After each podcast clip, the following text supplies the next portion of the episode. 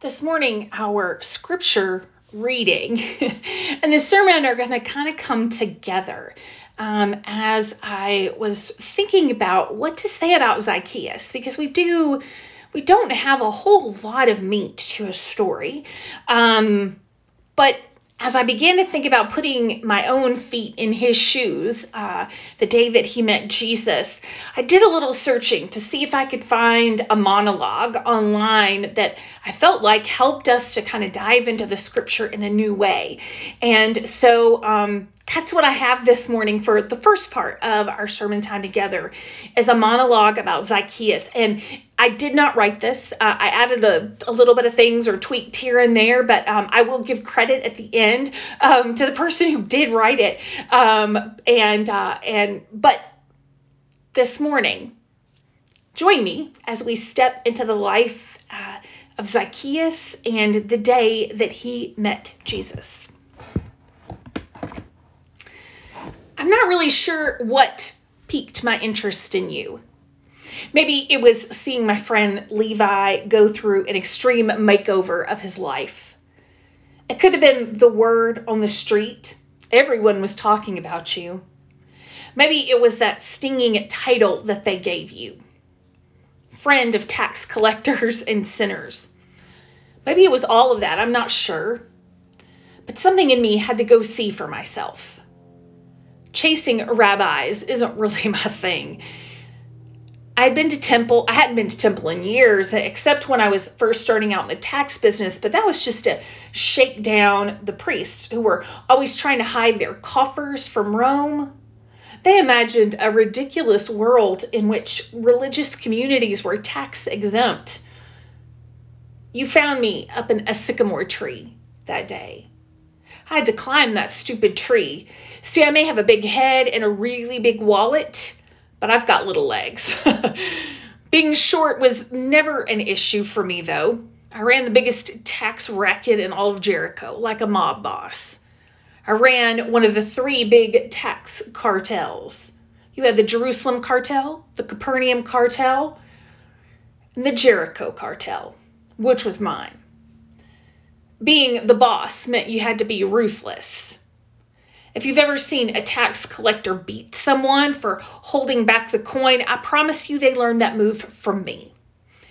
My guys knew I would treat them much worse if they didn't bring me my share. The way the game was played in Rome was like this Rome wants their money, they have to keep Caesar's purses full, run the military, build all the buildings, and pay the bills for the governors and officials to make Rome hum along like the superpower that it is. None of that's cheap, and the only way to keep the place going is through taxing the people. That's where I come in. Rome hired out the tax business. They understood that my people, the Jews, who are a rowdy bunch, if I'm being honest, would be more willing to pay up people they were paying to were Jews themselves. I saw an opportunity and I went for it. I might be small, but I've got big dreams. I negotiated a deal with the powers that be to collect the taxes for a fee, of course. And I would be responsible for delivering Rome their money. I had a lot on the line. If I don't pay, it's my neck. So here's how I figured it out we collect more than Rome is asking for. That makes up for the peasants who never have any money. It helps me pay my guys a decent wage and I get my cut, which is another way of saying I get rich. Rome is happy, my guys are happy. The Jews hate me, but they hate everyone, and my wife has the house of her dreams. I'm like the, the Madoff of Jericho, you might say.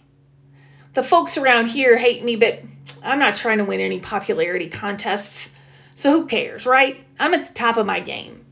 And let me tell you something the view from the top is the best you'll ever see. No one gets to where I am without knowing how to make things happen. By force or diplomacy, I always won. It's the art of the deal, you might say. Anyone who sees, who says they would rather have a faith, they would rather be a faithful Jew than to be a rich one has never spent a night under Egyptian cotton sheets. they're surprisingly cool in the summer and warm in the winter. It it still puzzles me how they work. Anyways, long story short, I was a feared man. Men like me who are feared don't take to the teachings of wannabe messiahs.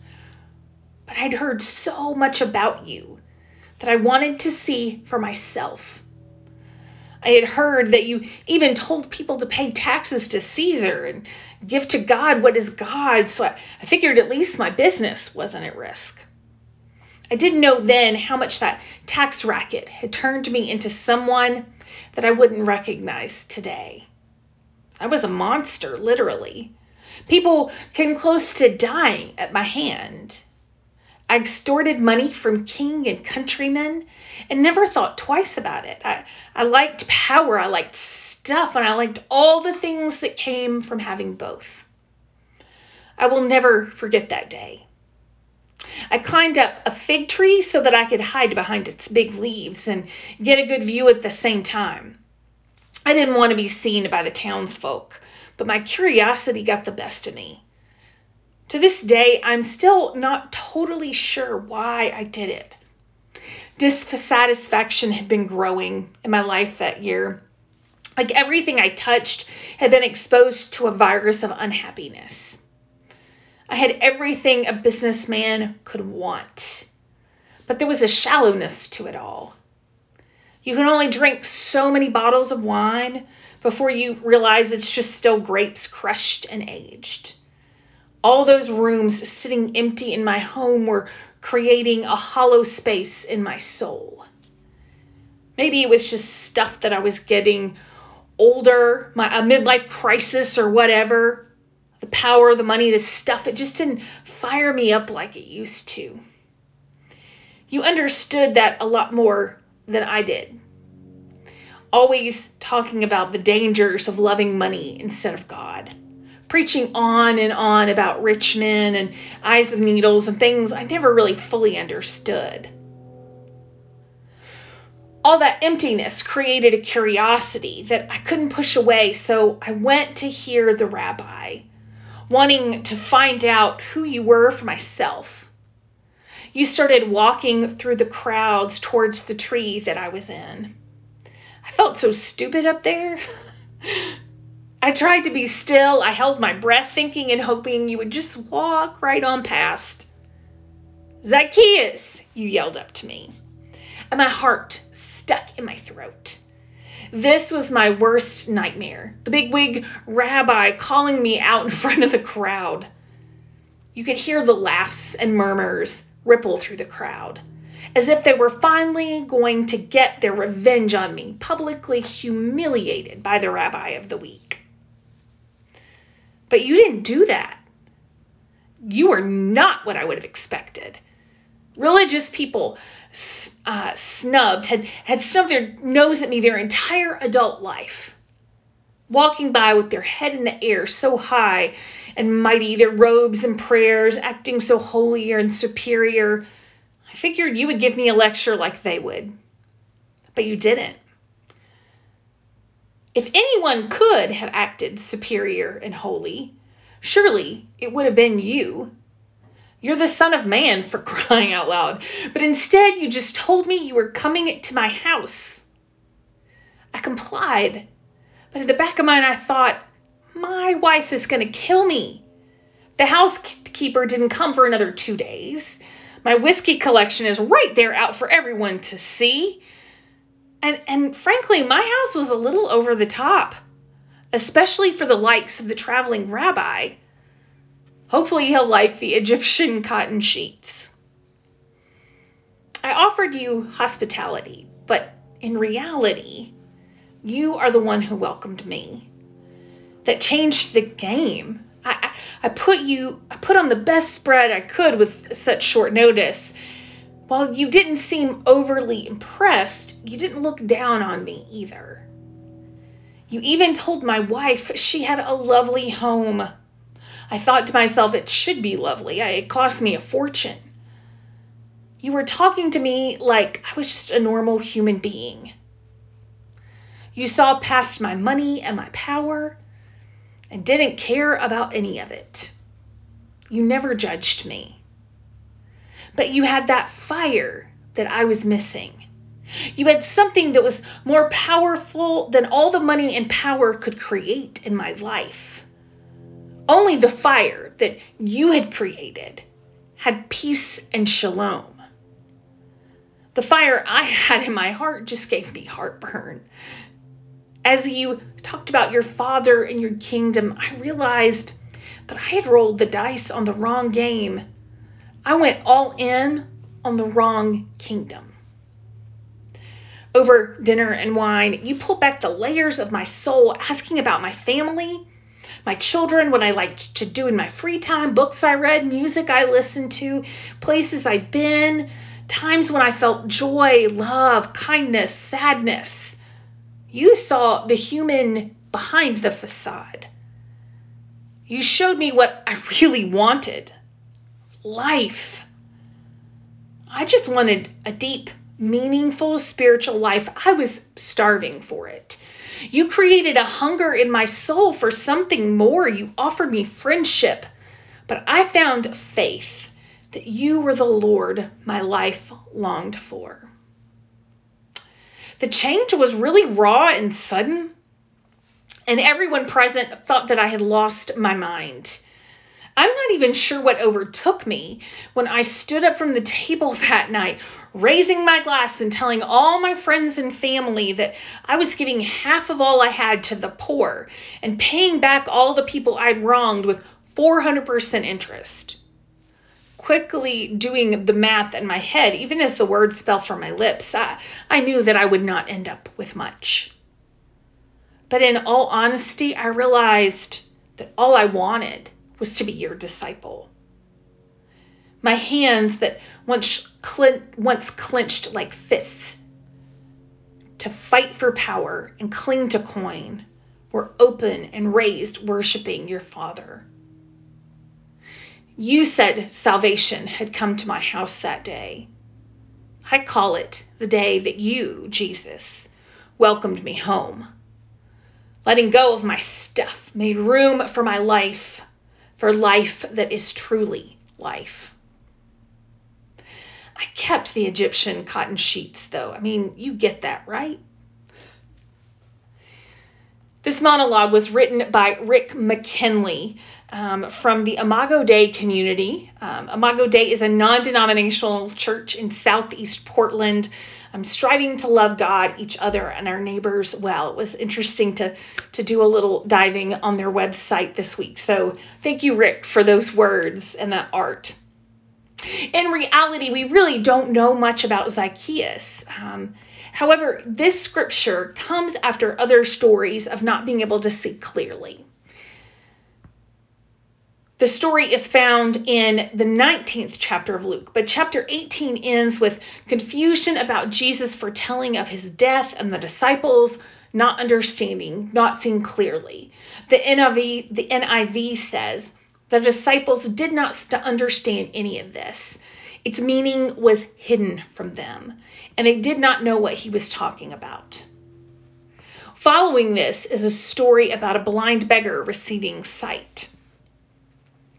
This story could have also been a part of our sight Sunday, but but the rich imagery again of uh, diving just a little deeper that we find Jesus rubbing elbows with these people, sitting around a table, um, digging into the same dishes, passing the bread and the plates with those that the rest of the world at that time called sinners. And something about this encounter up close with Jesus changes Zacchaeus and who knows how many others as the ripple effects began to move. I loved these lines from the monologue. But you had that fire that I was missing. You had something that was more powerful than all the money and power could create in me. As you talked about your father and your kingdom, I realized that I rolled the dice on the wrong game. I went all in on the wrong kingdom. Sometimes we forget the power of the gospel we say we believe in. We forget the power in the teachings of Jesus, how radical it is to think of a world turned upside down. In Luke 19:9 in the NIV, uh, Jesus says, "Today salvation has come to this house, because this man too is the son of Abraham. For the Son of Man came to seek and to save those who are lost." This man too is a son of Abraham. This man too is a child of God. This man too is made in the image of God. We are all children of God. We are all made in the image of God. We are all children of Abraham. As we move closer to the cross for Easter, may we know the power of the gospel. May we not try to tame it, but remember that it changed lives completely and it can do the same for ours. May we go all in on the right kingdom and quit chasing the things of the kingdom of this world. May we care more about others, about love, about a world where everyone is seen and treated as a child of God rather than pursuing power, beauty, money, success, and all of the things that this world says matter. If life feels a little hollow, maybe it's time to climb up a tree, get away for a while, take a quiet walk, Spend some time in scripture and prayer. Listen to worship music while you take a hot shower. Make space for the holy. Whatever it takes to get a glimpse of God.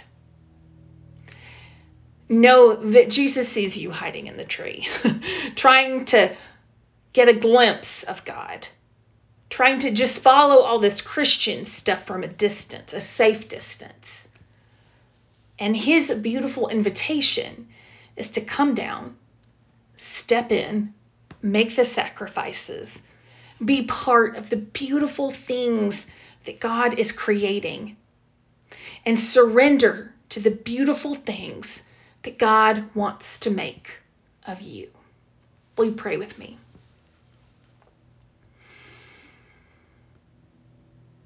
God, we work so hard in our culture to to tame the gospel to make it about rules and regulations to try to keep it behind stained glass or even in little tiny Zoom boxes. As we come into uh, Holy Week, uh, week after next, and, and this week leading up to Palm Sunday, as we get closer to Easter, as we are living in a time where we feel a little more hope, a little more glimmer of what could be, May we remember that we follow a gospel that turns the world upside down.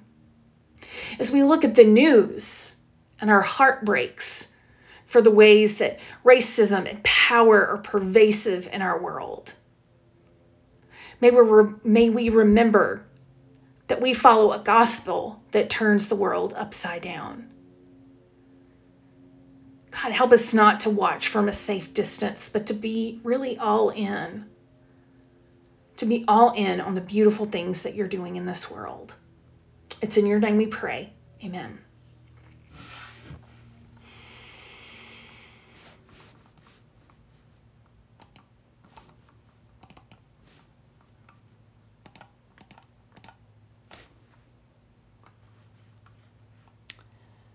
Michael, I forget where we landed on announcements.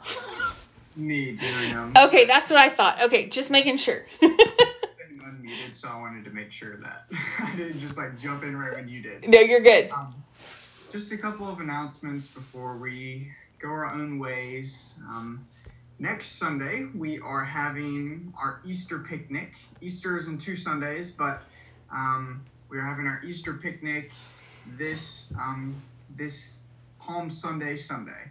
Um, so March 28th. Uh, your instructions are just to bring a hat, any hat that you're cool with putting random stuff on, um, because we are going to have a hat decoration contest because um, we love a good competition. Um, so that will be fun. Make sure to also bring something to eat and chairs or a blanket, whatever you need for your family. Um, we're going to meet at 11 instead of 10:30. Um, so remember that slight time change, and it's going to be in Clayton Town Square, which is right in front of uh, Boulevard West Coffee Shop. Um, in that open space, we've reserved the area, um, so we are good to go for that. Um, also, bring your mask, of course, because we will be in public. So um, know that that is what next Sunday is. We're excited to hang out, to play, to just enjoy each other, and to eat a little bit together. Um, like we talked about, that's that's a bit sacred. So the following Sunday, Easter Sunday, um, we are going to be back in person at the Women's Club of Clayton. Um, so we will still offer live Zoom worship for those that would rather be at home, um, would rather worship virtually. Um, and that Sunday we are going to flower the cross.